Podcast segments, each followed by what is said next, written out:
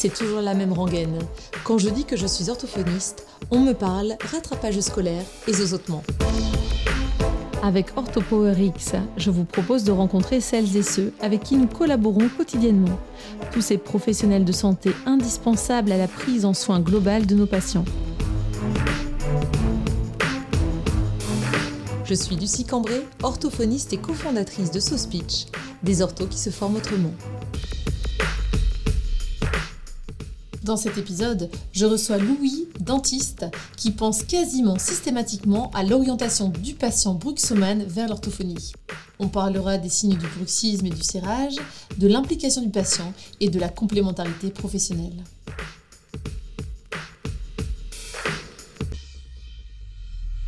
Bonjour Louis. Bonjour.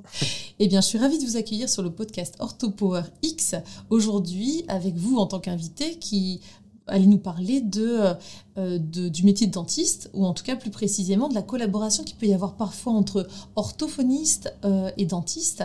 Et euh, ce qui m'avait poussé à, vous proposer en fait ce rendez-vous, cet entretien, ça m'avait été suggéré par une personne de votre famille qui est orthophoniste. Merci à elle. Hein. Adèle.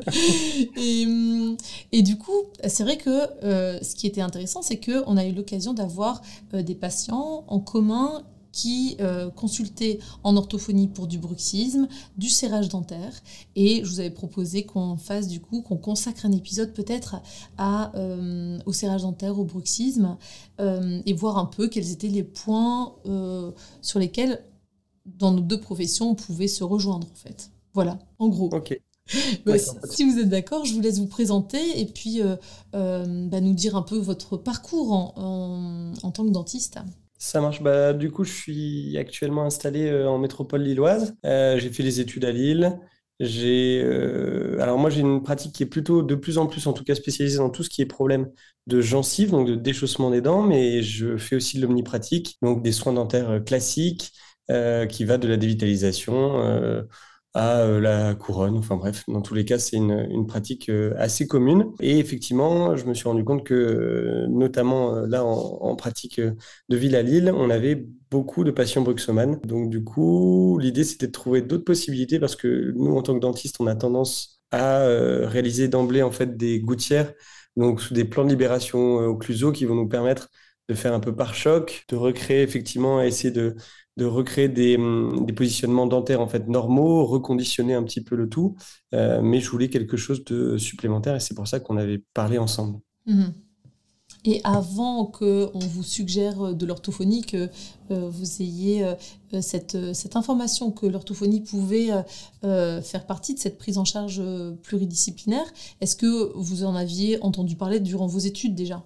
Justement, malheureusement, pas énormément. J'ai trouvé que notamment, alors en tout cas dans le cadre du bruxisme, après tout ce qui est euh, interception en orthodontie, donc euh, les respirateurs euh, buccaux, les déglutitions atypiques, les malpositions linguales, etc. Tout ça, ça nous, on nous disait effectivement qu'il fallait intercepter dans la mesure du possible et puis orienter assez rapidement euh, chez euh, l'orthophoniste. Après, c'est vraiment en discutant justement avec ma sœur, qui est orthophoniste, et puis d'autres dentistes qui, eux, orientaient, alors d'emblée, j'en avais déjà parlé, mais plus vers des kinésithérapeutes maxillofaciaux. Euh, ils orientaient effectivement pour, pour essayer de travailler là-dessus, de manière à essayer d'avoir une approche plus préventive, ou du moins essayer de traiter plus en amont le problème plutôt que traiter les conséquences. Mhm. donc voilà un petit peu. Très bien. Pour les personnes qui se demandent ce qu'est le bruxisme, ce qu'est le serrage dentaire, on se doute bien, mais il y a des personnes qui, écoutent euh, le podcast et qui ne sont pas forcément euh, euh, dans le dans le système médical ou paramédical. Est-ce que vous seriez d'accord de définir un peu avec vos mots, hein, vraiment, c'est pas une, interrogation, mais le bruxisme, le serrage, et comment vous arrivez en tant que dentiste à percevoir euh, quels sont les signes que votre patient euh, bruxe ou serre des dents? Alors, bah, le bruxisme, c'est le nom médical pour le fait de serrer, grincer des dents. En fait, c'est tout ce qui est des contacts dentaux-dentaires euh, anormaux. Mhm. Normalement, les contacts dentaux-dentaires, on estime que c'est environ 15 minutes par 24 heures, donc en fait la mastication. Sinon, au repos, on est toujours avec un petit espace libre entre les dents du haut et les dents du bas. tout ce qui est au-delà, bah, on va le considérer comme pathologique. Ça peut être dynamique, donc le fait de grincer des dents, comme ça peut être statique, le fait de serrer. Et après, ça peut être le jour, comme ça peut être la nuit. Donc la nuit, euh, effectivement, on va pas forcément s'en rendre compte en tant que patient. Euh, c'est plutôt le compagnon ou la compagne qui va du coup au, réveil dire, euh, va dire en fait, ah tu as grincé des dents, ah je t'ai entendu, tu, tu serrais très fort. Euh, mais c'est quelque chose qui est quand même majoritairement en fait inconscient et vraiment le patient ne réalise pas en fait qu'il vient serrer. Alors comment nous on vient à l'identifier? Bah déjà en fait euh, en regardant le patient, on va voir un petit peu s'il a tendance à serrer des dents en fait, euh, être directement assez assez tonique entre guillemets, ou est-ce qu'il va y avoir en fait ce qu'on appelle un espace libre d'inocclusion, c'est-à-dire en fait l'absence de contact dento-dentaire, donc vraiment un petit espace de repos. on va voir aussi les muscles de la mastication. Est-ce que le patient a plutôt un visage assez carré? Est-ce que du coup en fait c'est un peu comme quand on à la musculation savoir si euh, du coup les biceps viennent à gonfler, bah, c'est pareil pour les masséters, donc les muscles de la mastication, est-ce qu'ils sont hypertrophiques, est-ce qu'ils sont costauds ou non. Et ensuite, on a différentes autres choses aussi qui peuvent nous permettre d'identifier ça. Le patient, il peut rapporter aussi de la fatigue, parce que quand c'est du bruxisme nocturne, donc du coup, effectivement, le fait de grincer ou serrer la dent la nuit, bah, on va se retrouver avec euh, un sommeil qui est moins réparateur, et du coup, la fatigue. Souvent, de manière associée, on a des patients qui sont stressés, et euh, du coup, ils peuvent possiblement avoir l'étage en fait inférieur du visage qui est un peu diminué. Si c'est un bruxisme rapide, c'est-à-dire tellement les dégâts sont importants, mhm. euh, ça se développe tellement rapidement qu'en fait ils abîment leurs dents, et comme les dents bah, sont moins hautes, les dents du haut, les dents du bas, bah, quand ils croquent, tac, on se retrouve avec un, étage du l'étage inférieur en fait qui est vraiment diminué. Alors dans le cas contraire, après on peut avoir d'autres d'autres euh, possibilités si c'est plus lent. Très franchement, la majorité des patients que je vois en tout cas au cabinet, ils viennent pas en disant bah voilà j'ai un bruxisme, j'aimerais bien régler le problème. Ils viennent nous voir en disant ah bah j'ai cassé un truc, hmm. ah, bah, on m'a fait une couronne et ça a vite cassé et ainsi de suite. Et en fait, on s'aperçoit que, grosso modo, au fur et à mesure de la discussion, donc le conjoint ou la conjointe entend grincer, le patient il peut aussi avoir des myalgies, donc des douleurs aux muscles euh, au réveil. Ça peut irradier jusqu'à la tête. Il peut avoir des cervicalgies, donc des douleurs au niveau des euh, cervicales. Euh, et souvent, de manière corrélée. Notamment, là, ça m'est arrivé. Un patient, je lui avais fait un soin, un truc assez costaud. Et puis, il revient en l'ayant fracturé. Je lui dis, purée, euh, comment ça se fait qu'il est cassé si vite? Et en fait, euh, il s'est avéré que c'était pendant la période du Covid et que le patient n'avait plus d'emploi. Donc, il avait ah fortement serré. Et du mhm. coup, voilà un petit peu ce qu'il en est. Alors après, si on va plus précisément euh, dans l'examen en bouche, bah, déjà radiographiquement, on peut voir en fait l'angle de la mandibule qui est hypertrophique, déjà au mm. niveau d'une radiographie. C'est-à-dire qu'en gros, il y a tellement de sollicitations des muscles qui viennent à tirer sur l'os, qui fait que bah, on voit un os qui est un petit peu différent, un petit peu plus dentelé au niveau de l'angle de la mandibule. Mm. Et ensuite, en bouche, on voit surtout une usure dentaire anormale, notamment au niveau des canines. Les canines vont être un peu plus lisses, les dents vont être plus plates. On peut avoir aussi des fêlures au niveau de l'émail. Et aussi, on peut retrouver ce qu'on appelle des tories mandibulaires. En fait, ce sont des exostoses, c'est-à-dire que c'est l'os qui vient à se développer, notamment à l'intérieur côté langue, ou même à l'extérieur côté euh, haut, au niveau du maxillaire, on se retrouve à avoir euh, un os qui est un peu plus euh, globuleux, entre guillemets. C'est tellement il est sursollicité, en fait, il vient à, créer un petit peu des, fondations supplémentaires. En plus de ça, après, on peut retrouver, du coup, une, une amplitude, en fait, d'ouverture de la bouche qui est un peu limitée, ou lors des soins qui durent un peu longtemps, on va avoir une fatigue musculaire qui est plus importante. Ensuite, on peut, encore une fois, en discutant avec le patient, il va dire Bah oui, mais j'ai des douleurs aussi au niveau des articulations, donc pas loin de l'oreille, il peut avoir des acouphènes. Et puis souvent, alors ça, c'est, j'ai pas vraiment retrouvé d'article, mais c'est vrai que c'est ça, c'est, on va dire que c'est empirique, mais de manière associée, je retrouve quand même en fait un brossage qui est assez tonique, avec, euh, avec du coup des gencives qui sont un peu abîmées et les gencives un peu rétractées parce que le patient brosse tellement fort en fait euh, qu'en gros, parce que souvent ce sont des patients hypertoniques, qu'en gros on se retrouve avec du coup des dents qui sont fortement usées et de manière associée, du coup on retrouve un bruxisme. Très bien, merci pour cette euh, explication très,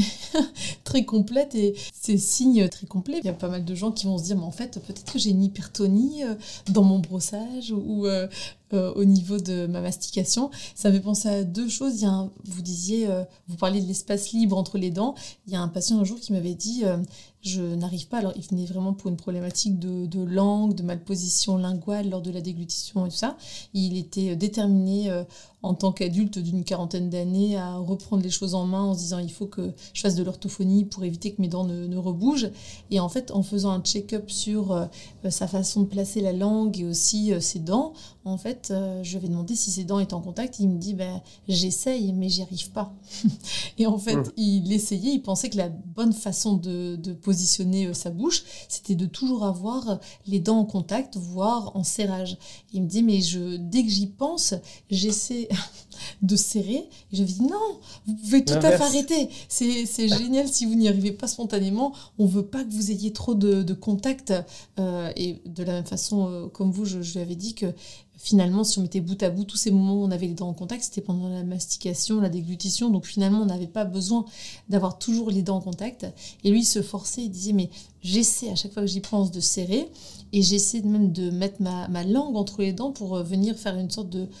tout ce qu'il fallait pas en fait. Je dis mais vous pouvez vraiment sans aucun, euh, euh, sans aucune crainte laisser tomber cette, cette habitude que vous voulez créer parce que c'est plutôt l'inverse que l'on cherche. Et c'est ça qui est difficile chez les, personnes de, euh, qui bruxent ou qui serrent, c'est d'avoir cet espace libre entre les dents. Mm. Alors du coup, les, les, gouttières, ça me fait penser les gouttières première génération qui étaient proposées, euh, combler un peu cet espace libre. C'est ça qui est un peu pernicieux et qui peut parfois euh, se poser question.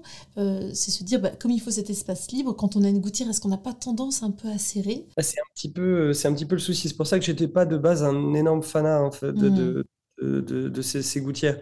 C'est-à-dire qu'en gros, effectivement, c'est quelque chose qui va permettre de limiter la casse. Donc nous, si on regarde purement, on va dire, au niveau du, dentiste, on va se dire, bon, bah, effectivement, c'est un bien dans le sens où, en gros, ça va permettre de faire par choc. Tout à fait. C'est sûr que, par contre, bah, forcément, malheureusement, pour euh, pouvoir avoir une gouttière qui est efficace, il faut qu'elle ait une épaisseur minimale. Mmh il faut que ça soit un minimum rigide. Très franchement, en plus de ça, c'est assez rarement supporté par le patient.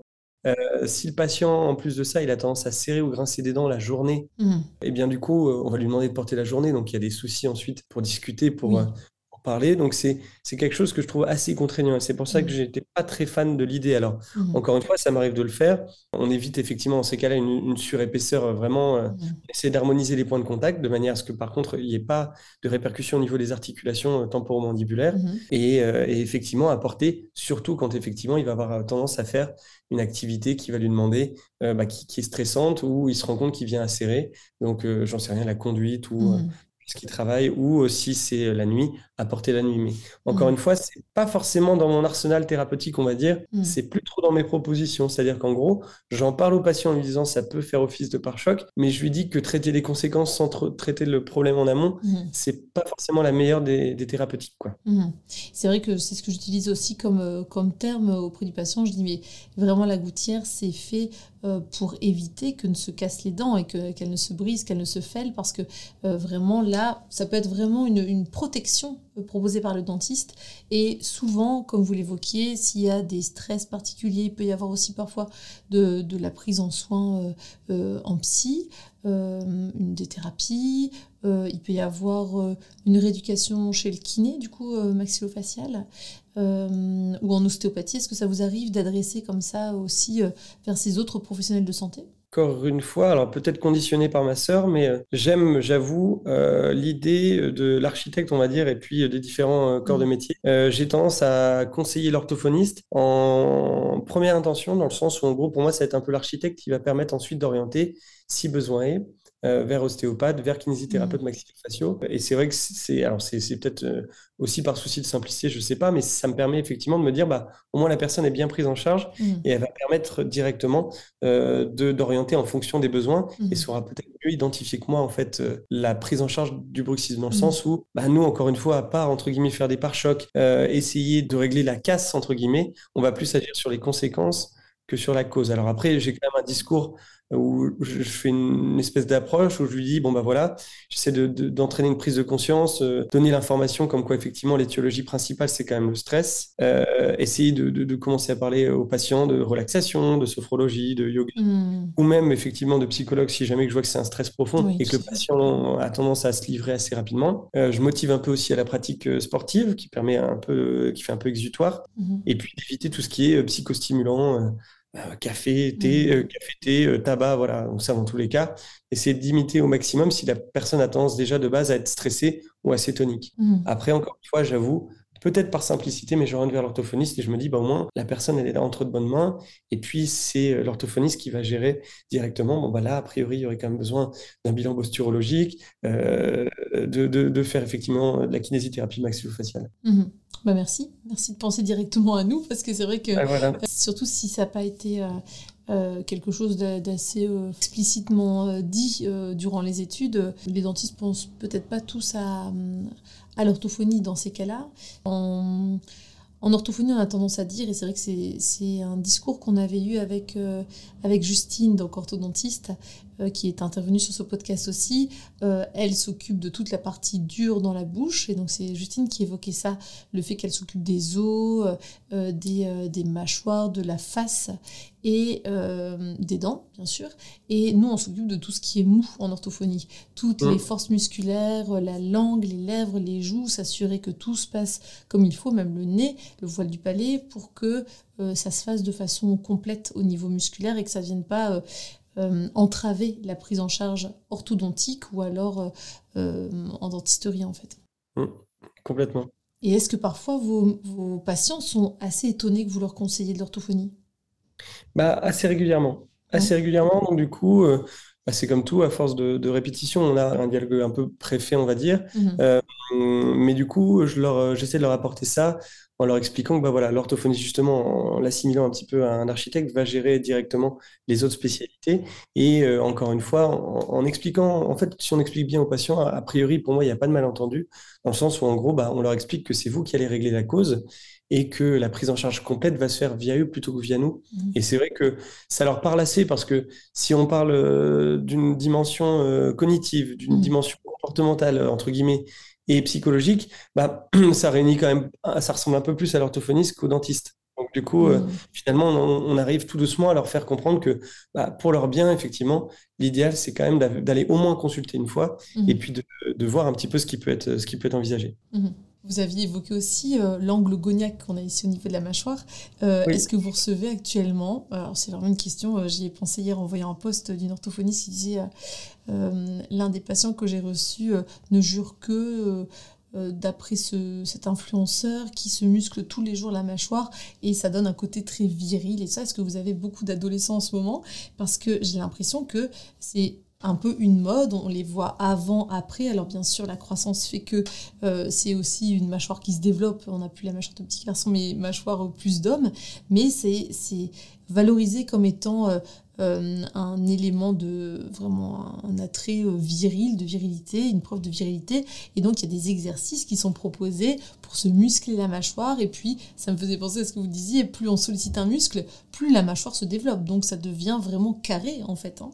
Oui, bah complètement. Alors heureusement, non, pour l'instant, j'en ai pas reçu. Euh, pourtant, on, subit quand même pas mal de modes euh, des, différents réseaux sociaux où euh, du coup les patients nous demandent pour éclaircir à gogo de manière pas du tout médicale et excessive. Mais non, pour l'instant, j'ai pas encore ça, heureusement. Mais là, pour le coup, à chaque fois, c'est des personnes qui se rendent pas forcément mmh. compte. Je leur explique qu'effectivement, comme ils ont le visage carré, euh, soit effectivement, alors il y a du bruxisme. Alors parfois, ça m'est arrivé complètement de m'être trompé. Je, je, me suis dit en le voyant, je me suis dit, bon, bah, tiens, il y a peut-être un truc. Mmh. Et en fait, a priori, c'était un mangeur de chewing-gum compulsif. quoi. D'accord, c'est ça. Donc, euh, pas du tout. Au final, euh, mmh. alors c'était sa façon de, de lui, alors peut-être évacuer un stress. Et donc, peut-être que c'est un bruxoman qui qu'on ne connaît pas, mais a priori, ça rentre quand même dans la catégorie parce qu'il y a quand même un contact dentodentaire qui est supérieur à 4 minutes. Mais tout ça pour dire que je lui ai conseillé en tout cas d'arrêter parce qu'on avait une usure anormale des dents. Et mmh. puis effectivement, ce visage carré qui représente effectivement des hommes plus virils, quoi. Mais bon, en tout cas, j'en ai pas pour l'instant, heureusement.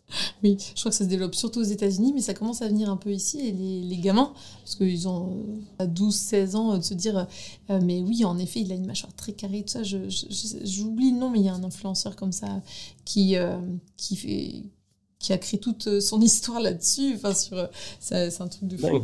Et euh, c'est déjà arrivé que j'ai une patiente avec une mâchoire, enfin en tout cas un côté plutôt de face, un côté de visage carré et l'autre plutôt ovale. Et c'était lié à une mastication. Donc, je lui ai posé la question d'abord, est-ce que vous avez un côté préférentiel? Elle m'avait dit, bah oui, à droite, pourquoi? Enfin, ça paraissait tellement logique. Euh, elle était à, milieu d'imaginer qu'on pouvait préférer euh, mastiquer des deux côtés.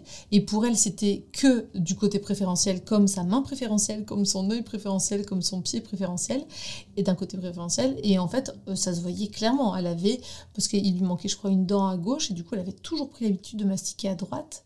Et euh, en tout cas, depuis ce soin dentaire, et on voyait vraiment une mâchoire très développée. une asymétrie. une asymétrie. Ah, est-ce qu'on peut voir aussi la langue crantée? Peut-être que je me trompe en prenant cette, ce repère-là chez les patients, avec la marque des dents sur les côtés. en tout cas, ça faisait à chaque fois partie de mon, des, petits signes que je me notais si jamais je soupçonnais un bruxisme. Est-ce que je me trompe peut-être? Alors, très sincèrement, euh, je ne vais pas savoir vous répondre. Je ne vais pas savoir vous répondre parce que je la vois hein, de temps en temps, je n'ai pas fait la corrélation et euh, je ne l'ai pas vu dans... Alors, je n'ai pas euh, épluché toute la littérature, mais je ne l'ai pas vu. Mais ça ne veut pas dire pour autant que, que ça n'existe pas. Et mmh. encore une fois, je ne vais pas m'avancer, mais c'est vrai qu'on retrouve assez fréquemment une langue dentelée, entre guillemets, ou écrantée. Mmh. Donc, ça, c'est quelque chose qu'on retrouve souvent. Alors, justement, en interrelation, quelque chose, par contre, que qu'on retrouve assez fréquemment, c'est quand même le syndrome d'apnée hypopnée obstructive du sommeil, donc l'apnée du sommeil, quoi. Mmh. Et euh, du coup, euh, effectivement, ça, c'est vrai que pour le coup, il y a quand même une interrelation assez forte. Euh, il y a une, souffrance respiratoire dans le bruxisme qui est, qui est connue.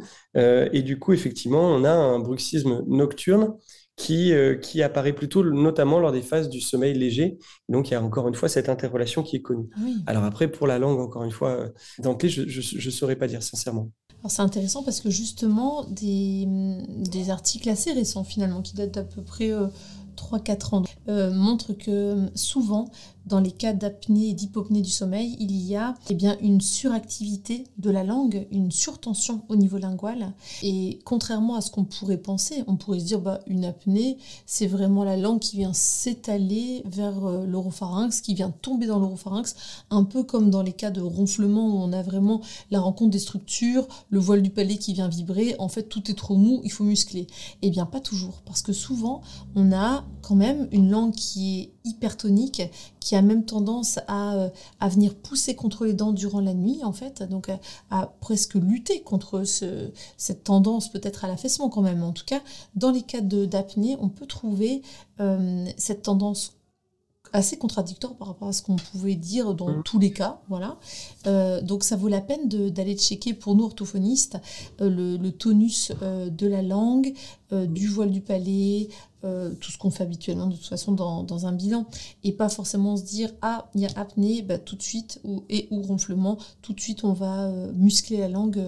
Euh, j'avais un patient j'en ai déjà parlé dans le podcast avec Morgane qui parle des troubles respirateurs du sommeil qui m'avait dit mais je veux des exercices pour la langue il était venu pour ça et en fait, comme il était en surtension partout, et donc il était aussi bruxomane, vraiment euh, très, très, euh, très serré tout le temps au niveau de, de, ses mâchoires, toute la sphère orofaciale finalement était en surtension, donc il, très souvent il se fait les dents, euh, il y avait des cassures de dents aussi, et puis il faisait de l'haltérophilie mais à un très haut niveau, et il avait à chaque fois un accompagnement vraiment de la mâchoire à chaque fois qu'il portait du lourd.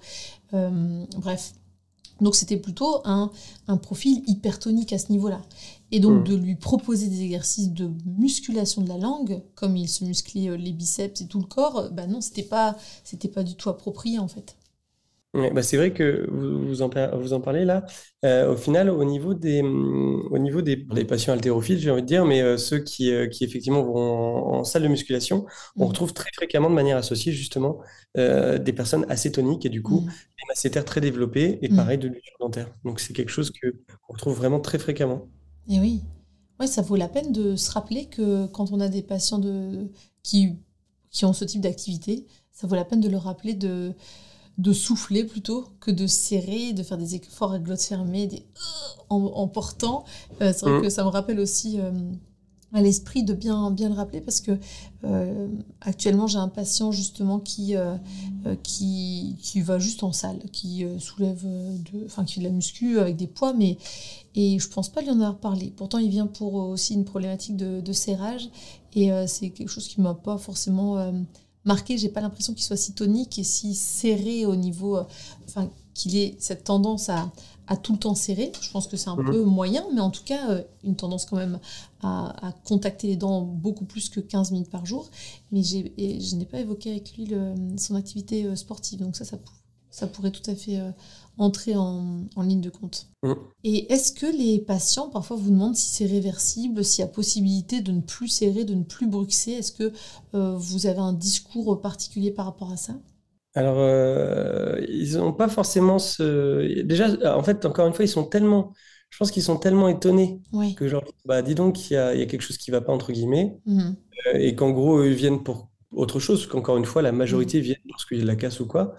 Euh, et c'est vraiment euh, lors de, lorsqu'on en discute que là, ils, se rendent compte qu'effectivement, il y a potentiellement du bruxisme. Mm. Et du coup, comme je leur explique qu'il y a un problème, que je les oriente ensuite vers euh, un ou une orthophoniste, mm. et ben, ils, ont, ils, sont finalement tellement pris au dépourvu, entre guillemets, que c'est vrai qu'ils n'ont pas tant d'interrogations. Mm. Je n'ai pas encore eu le cas de, de patients qui, sont demandés, qui ont demandé si c'était effectivement réversible. ils me demandaient plus un peu, effectivement, quel impact ça peut avoir sur leur vie sur le long cours. Mhm. encore une fois, moi, je leur ai expliqué voilà, au, niveau dentaire pur, entre guillemets, mais c'est vrai, et puis euh, les cervicalgies et compagnie, mhm. euh, c'est que j'ai pas eu le, cas encore.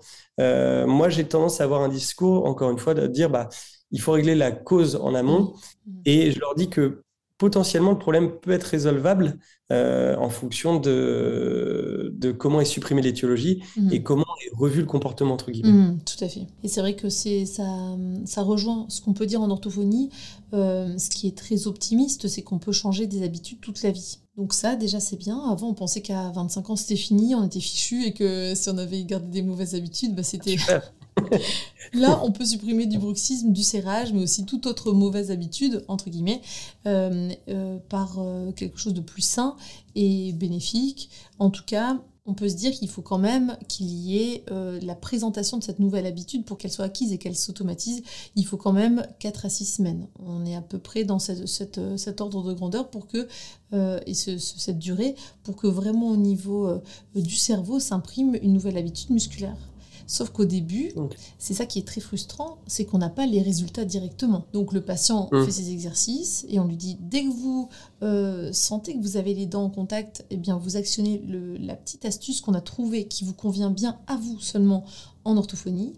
Euh, mais avant qu'il y ait quelque chose qui se passe et que vous ressentiez du mieux, il va se passer quelques semaines. Et c'est ça qui est un peu frustrant au début, mais c'est on n'a pas Enfin, les, résultats se, se, remarquent pas tout de suite et c'est dans tout. De toute façon, si on se met à la pratique d'un instrument de musique, euh, on va pas euh, savoir euh, jouer, être virtuose dès les premières semaines. Au début, ça va, il va y avoir des couacs, des répétitions et puis même pendant plusieurs mois.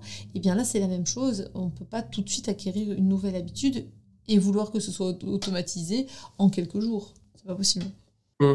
Mmh, complètement. Et, et, je rejoins là du coup ce que vous disiez, c'est-à-dire qu'en gros, euh, j'ai quand même eu quelques cas de patients retraités où finalement bah, on retrouve un peu toutes les, tous les indices du bruxisme en bouche, donc mmh. c'est-à-dire des dents usées et compagnie, euh, éventuellement des tourilles mandibulaires, euh, donc l'os qui est un peu gonflé, mmh. sans qu'il y ait pour autant du bruxisme. C'est-à-dire qu'en gros, ça va être des personnes qui auront eu une activité, je veux dire, professionnelle qui, qui, qui, a engrangé du stress ou une situation familiale qui a engrangé du stress, et ils trouvent à des périodes de leur vie où, du coup, effectivement, ils vont euh, être plus reposés ou euh, moins stressés euh, et, ainsi de suite. Et du coup, on va se retrouver avec du coup les dégâts ah de, du bruxisme sans pour autant avoir du bruxisme à, l'instant T. Ah oui. Donc c'est là où on se rend compte que bah, il y a ce caractère de, de réversibilité entre guillemets de, du bruxisme. C'est pas parce qu'il est là qu'il sera toujours là. quoi.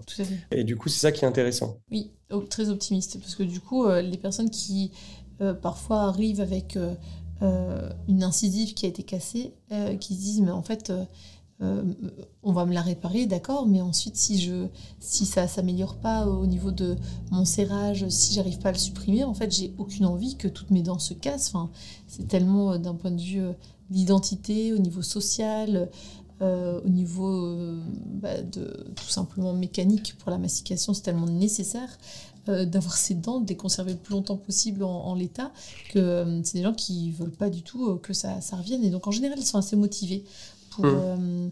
pour faire leurs exercices. Mmh. du coup, est-ce que vous avez l'impression que parmi vos confrères, consoeurs dentistes, euh, une pratique au niveau du bruxisme qui est assez euh, répandue, ou vous avez l'impression que finalement euh, le fait d'envoyer chez d'autres professionnels de santé, en l'occurrence ici l'orthophonie, c'est un peu, effectué bah, c'est effectivement c'est totalement méconnu. Je veux dire encore une fois en termes de formation initiale. Alors peut-être que ça a changé. Après, je pense que dans des diplômes universitaires, donc les hyper spécialisations que vont faire certains dentistes, notamment en occlusodontie, donc les dentistes spécialisés dans tout ce qui est problème d'occlusion, mm. notamment, y compris le bruxisme, euh, je pense qu'il y a quand même une, un volet euh, orthophonie et puis euh, autres professionnels de santé qui vont permettre en fait d'apporter une pierre à l'édifice entre guillemets et, et, vraiment évoquer. Alors que durant les études, en tout cas, on va dire les, les six années d'études de dentaire, euh, à proprement parler, ben on n'a on, on pas vraiment de, de, formation quant à ça. Donc c'est vrai que c'est plus, encore une fois, par le biais de ma sœur, ou en discutant, encore une fois, voilà, avec certains praticiens qui sont on va dire un peu éveillé quant à d'autres possibilités mmh. euh, que que je me suis retrouvé en fait à avoir aussi euh, à proposer ce parcours de soins aux patients. Mmh. Euh, par exemple, encore une fois, voilà, j'en discutais et puis euh, quelqu'un d'autre m'a dit ah bah moi euh, c'est plutôt euh, voilà un kinésithérapeute etc. Mais mmh. il y a quand même cette recherche, je pense, du praticien à viser entre guillemets mmh. de proposer d'autres solutions. Et c'est vrai que je trouve que c'est dommage. Donc moi j'essaye justement de répondre la bonne parole pour l'orthophonie notamment au point de vue des, des confrères et consoeurs parce que c'est quelque chose qui est vraiment un plus pour le patient, qui va lui permettre de résoudre un problème qui, si on, on, en écoute la pratique, on va dire de base, du dentiste est un peu, un peu irrémédiable et c'est euh, une fatalité. Du coup, on va faire une gouttière pour limiter la casse. Mhm. donc, c'est vraiment dommage parce que ça, à terme, c'est une perte de chance pour le patient. Et puis, je trouve ça hyper intéressant de pouvoir évoquer avec mhm. le patient et puis les autres professionnels de santé les différentes alternatives. Mhm, très bien. En orthophonie, c'est vrai que après le passage chez le dentiste, en général, le patient se plaint, voilà, en tout premier à son dentiste.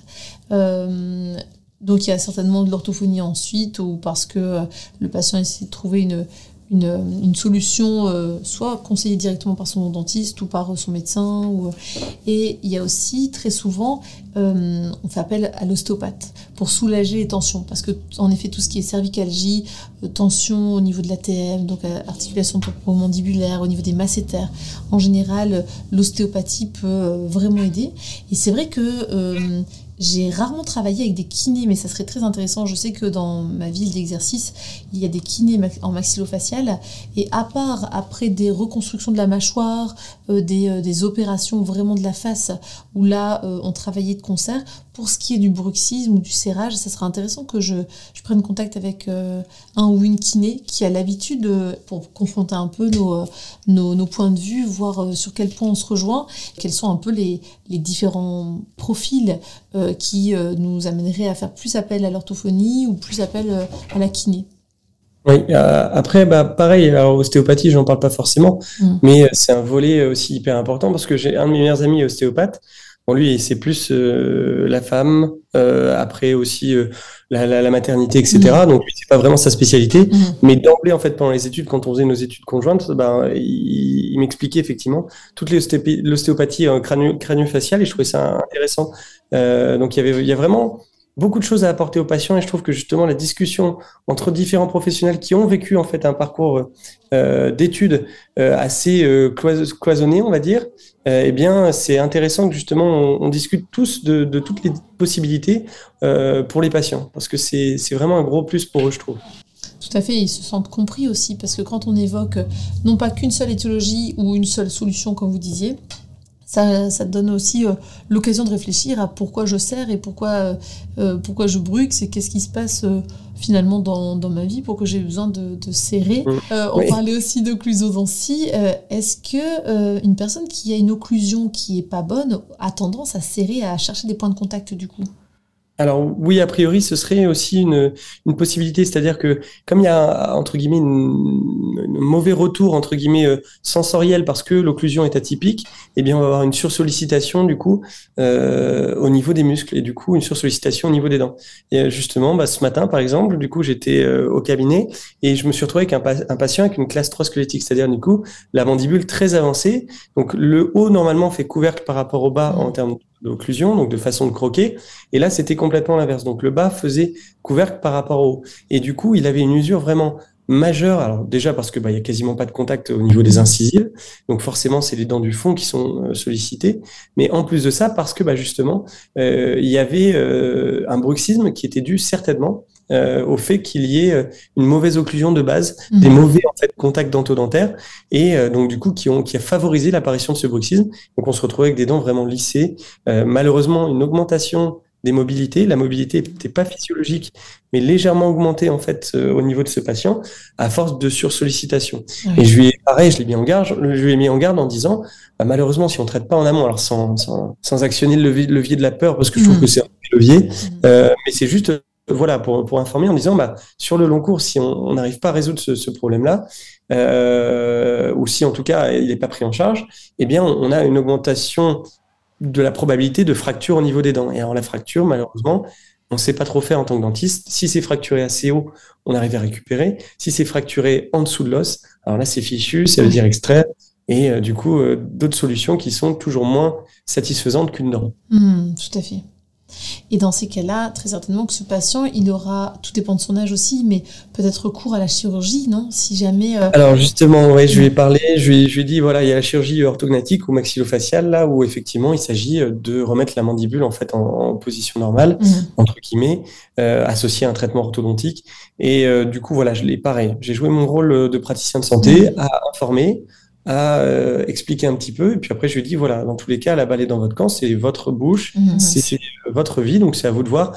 Là, dans ce cas de figure, effectivement, le patient n'avait pas l'air très, très motivé, dans le sens où, en gros, bah, il avait un certain âge, euh, il avait pris de ses habitudes comme ça, comme ça. Mhm. Lui, il venait parce qu'il avait des douleurs intermittentes au niveau des molaires, que ce soit à droite ou à gauche, parce que sur sollicitation. Donc pareil, je lui ai demandé si c'était pas lié à des, des, périodes de vie qui pouvaient être un peu plus stressantes. Il s'avérait que oui. Mmh. Euh, euh, mais, mais effectivement, voilà, dans l'idéal, bien sûr, plan de traitement, on va dire parfait sur le papier, ça aurait été orthodontie, puis effectivement chirurgie maxillofaciale de manière à mmh. remettre, manière à remettre la mandibule dans une position normale. Après, encore une fois, il y a le plan de traitement idéal sur papier et puis le plan de traitement idéal aussi aux yeux du patient. Donc c'est un compromis à, à adapter. Oui, surtout s'il avait pris cette habitude depuis euh, plusieurs dizaines d'années, finalement, il avait peut-être pas mmh, envie mmh. de tout chambouler maintenant, même si c'était pour du mieux au niveau du confort, mais ça veut dire aussi pour euh, toute cette période post-opératoire, euh, pas mal de d'aménagement, d'adaptation, notamment en termes de texture de nourriture et tout ça, enfin, mmh. et puis changer tous ses repères finalement. complètement. Ça me fait penser à cette idée de repère sur les dents. En fait, j'ai parlé ce matin avec une patiente d'une de, de ces récepteurs dentodentaires. Euh, elle me disait que euh, pour elle, la position de confort, c'est quand elle avait les dents qui étaient en contact. Et hum, j'avais lu qu'en fait, euh, les récepteurs dentodentaires étaient tellement excités et tellement finalement habitués à être sollicités que finalement, la position de la bouche au repos, c'était euh, avec les dents euh, jointes. Et que du coup, quand elle ouvrait la bouche, en tout cas quand elle désaccolaient les dents, elle avait l'impression d'avoir la mandibule qui, euh, qui, traînait par terre. Enfin, vraiment, elle me disait, mais là, mmh. j'ai l'impression d'avoir le visage qui est complètement relâché. moi, je ressens du bien-être seulement quand je, quand je serre. Enfin, quand je serre, c'était plutôt quand je, je, rejoins les dents, en fait. Mmh, mmh. c'est effectivement c'est les, les, les mauvaises entre guillemets les mauvaises habitudes on va dire qui ont été gardées et qui sont devenues en fait la, la normale, entre mmh. guillemets, la norme pour eux, euh, alors que a priori, euh, c'est pas c'est pas l'idéal quoi. Mmh. Et c'est pour ça qu'en orthophonie, c'est vrai qu'on essaie euh, de trouver le confort entre cette posture qui leur semble être une posture de repos, la posture vers laquelle on aimerait les amener, donc qui est un non-accolement des dents, en fait, que les dents ne se touchent pas, sans que ça soit, comment dire, inconfortable pour eux parce que c'est vrai que si à chaque fois elle devait penser à ah il faut que je desserre ah il faut que je desserre déjà quand on dort on ne pense pas à sa position de bouche sa position de langue sa position de dents. Euh, donc euh, l'amener au quotidien en journée à trouver quelque chose de confortable pour que ça puisse se transférer la nuit. Donc ça c'est tout le, mmh. jeu de, l'exercice qu'on va essayer de trouver. Le défi tout à fait. Le travail. Mmh. le challenge. Ouais c'est vraiment ça est-ce que euh, pour les personnes qui nous écoutent, qu'ils soient euh, euh, médecins ou orthophonistes ou, ou, patients, vous avez des, des, références bibliographiques éventuellement ou des ouvrages que vous pourriez conseiller ou des articles que je pourrais éventuellement partager sous cet épisode ou des choses qui vous ont parlé en tant que dentiste Pas trop? Alors, euh, il y a des articles euh, que j'avais trouvés sur PubMed, tout simplement, sur la recherche, euh, avec le, euh, il y a l'équation de recherche, pardon. Donc, du coup, il y a l'équation de recherche qui permet en fait de chercher par mots-clés sur PubMed, Mhm. qui permet effectivement de trouver effectivement interrelation, bruxisme, avec euh, du coup usure dentaire anormale, etc., qui vont permettre de, de trier euh, les articles obtenus, les plus récents, et ainsi de suite Mhm. qui vont permettre de faire la recherche. Après, il y a des articles, euh, des livres sur le bruxisme euh, que je, dont je n'ai pas les références, malheureusement. Désolé. Pas de problème. Par la suite, éventuellement, si on, on se recontacte, on pourra éventuellement. euh, je pourrais les partager sous, euh, sous cet épisode. Euh, Oui. Plutôt destiné alors aux orthophonistes, aux dentistes. euh, Alors, a priori, plutôt ceux que j'ai trouvés, en tout cas, c'était plutôt orienté, euh, orienté dentiste. Je les avais retrouvés à la bibliothèque universitaire de, euh, de la, la faculté de chirurgie dentaire de Lille. Donc, plutôt or- orienté, effectivement, euh, dentiste. Donc, malheureusement, c'est surtout ce que j'ai retrouvé. Euh, avec, effectivement, des choses plus ou moins à jour, entre guillemets, en, en les associant avec les recherches PubMed. Notamment, j'avais retrouvé des, des, des, des prévalences, en fait, de, de, du bruxisme que je trouvais vraiment hyper euh, petite, entre guillemets, par rapport à, à- au nombre de patients que Ah je rencontre qui sont bruxomanes. Donc, effectivement, euh, c'est vrai que j'ai euh, j'ai trouvé des, des 8% chez l'adulte, 10 à 30% chez l'enfant, que je trouve vraiment sous-évalués. Mhm. Donc voilà. Et d'ailleurs, un enfant qui bruxe, alors comment ça se passe euh, Vous vous rendez compte que c'est très certainement un enfant qui bruxe, ou alors ses parents, son parent, euh, évoquent le fait que ça fait du bruit la nuit et qu'il y a des grincements de dents. Quelles sont vos recommandations dans ces cas-là? Qu'est-ce que vous proposez? Alors, bah, j'ai tendance à, dire, alors je, je saurais plus vous dire pourquoi, mais je pense que c'est pendant les études. Et en gros, euh, jusqu'à effectivement l'apparition, on va dire, des, dents définitives, il n'est pas considéré comme pathologique. On va avoir une usure, en fait, euh, une usure assez importante des dents de lait, euh, qu'on va, on va retrouver pareil, ces canines qui sont complètement décapitées, la pointe des canines complètement déta- décapitée, et ça correspond à une usure anormale, entre guillemets, des dents, mais qui est normale pour des dents de lait, dans le sens où, en gros, c'est ça qui va permettre aussi le développement du maxillaire, la sollicitation de ces dents, qui va permettre l'expansion en fait du maxillaire et de la mandibule. Euh, et donc du coup, j'ai tendance à rassurer les patients et à leur dire qu'effectivement, si le bruxisme vient à durer euh, et euh, à, à continuer après l'adolescence, bah là, effectivement, j'orienterai, euh, si besoin, vers un ou une orthophoniste. Oui, très bien. C'est ce que j'avais lu également. Ça correspond à, à ce que j'avais euh, lu et entendu concernant ce bruxisme et ce serrage un peu physiologique qu'on retrouve en fait très souvent chez les enfants, surtout dans cette euh, période de euh, transition dent- denture lactéale, denture vers la denture Mm. définitive. Et, Oui. et c'est vrai que il y a tellement de choses qui sont en chantier quelque part dans la bouche de l'enfant Mm. qu'il y a des mouvements aussi qui apparaissent euh, comme pour aider à retrouver aussi cette occlusion et à développer les mâchoires tout simplement. Mhm. Par contre, c'est vrai que j'avais lu, on disait qu'un enfant qui bruxe euh, au-delà de cette période de un peu intermédiaire, euh, quand vraiment les dents sont euh, bien installées, dents définitives, en tout cas, on va dire vers 9-10 ans, l'enfant qui continue à bruxer sera certainement un adulte bruxomane. Si on lui propose pas euh, des alternatives, un suivi pour voir si au niveau musculaire, au niveau du tonus, il n'y a pas trop de, de sursollicitation et surtension, euh, euh, on risque d'installer un comportement qui malheureusement et- voilà, risquerait de se pérenniser à l'âge adulte en fait. Ouais, donc c'est vrai que ça peut être une bonne idée de d'orienter même dès, dès, euh, dès, dès l'adolescence ou même dès, je veux dire, la Mhm. préadolescence. Ouais, tout à fait, c'est ça. Dès qu'on n'est plus dans la, la... La denture dès qu'il n'y a plus de voilà de, de dents de lait, euh, du coup on va pouvoir euh, orienter. Super, Bah, c'est hyper intéressant et merci pour ce témoignage en Ouais. faveur de cette collaboration euh, dentiste-orthophoniste. Est-ce que vous avez quelque chose à rajouter du coup, euh, Louis, par rapport à tout ce qu'on a évoqué euh, aujourd'hui? Bah, pas forcément, c'est toujours encore une fois intéressant. Et puis, alors merci à vous, et puis surtout merci euh, à, ma sœur aussi euh, de m'avoir éveillé, parce que spontanément, je l'aurais peut-être pas fait, et c'est vrai que c'est très intéressant, et encore une fois, un, un plus pour les patients. Donc c'est ça l'essentiel. Bon, merci à elle alors, hein, parce qu'elle a fait du Ouais. bon boulot. euh, elle a permis de, de diffuser auprès de vous et donc vos La patients bonne parole. la bonne parole.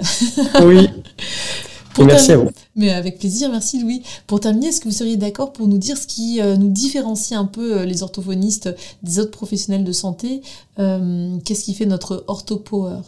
Je trouve que c'est la prise en charge globale du patient. En tout cas, c'est l'image que j'en ai. Et c'est ce que je trouve intéressant, c'est-à-dire qu'en gros, vous allez euh, pouvoir prendre en charge, prendre le temps et prendre en charge le patient globalement. Donc du coup, savoir identifier des problèmes qui sont résolvables par vos euh, moyens ou euh, résolvables par d'autres professionnels. Et c'est ça que je trouve assez, assez impressionnant et assez top. et c'est cette vision qui va permettre de, d'avoir encore une fois une bonne prise en charge et qu'on n'a pas forcément encore une fois. Alors je parle, peut-être que mon cas, mais euh, qu'on a, que j'ai pas forcément eu euh, comme éveil durant mes études. Et donc, je trouve ça, je trouve ça bien de, de, de pouvoir euh, lancer des indices, lancer des informations aux patients qui vont lui permettre de, d'avoir un parcours de soins adapté. Mmh et qu'en fait, il soit aussi acteur de sa prise en charge, parce que finalement, il y aura des exercices à faire, et c'est vrai que là, il doit. Il est impliqué, il est totalement impliqué. C'est l'alliance thérapeutique. Quoi. Voilà, c'est tout à fait ça. Tout à fait. Ouais. Eh bien, amen. Merci. Merci beaucoup, Louis. Bonne continuation à vous. Merci beaucoup. Et à vous aussi. Ouais, à bientôt. Au revoir. Au revoir.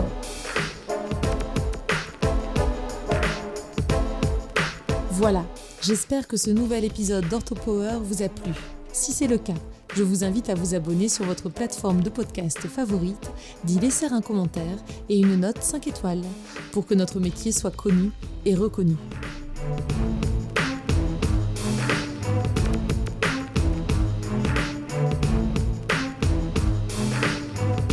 Orthopower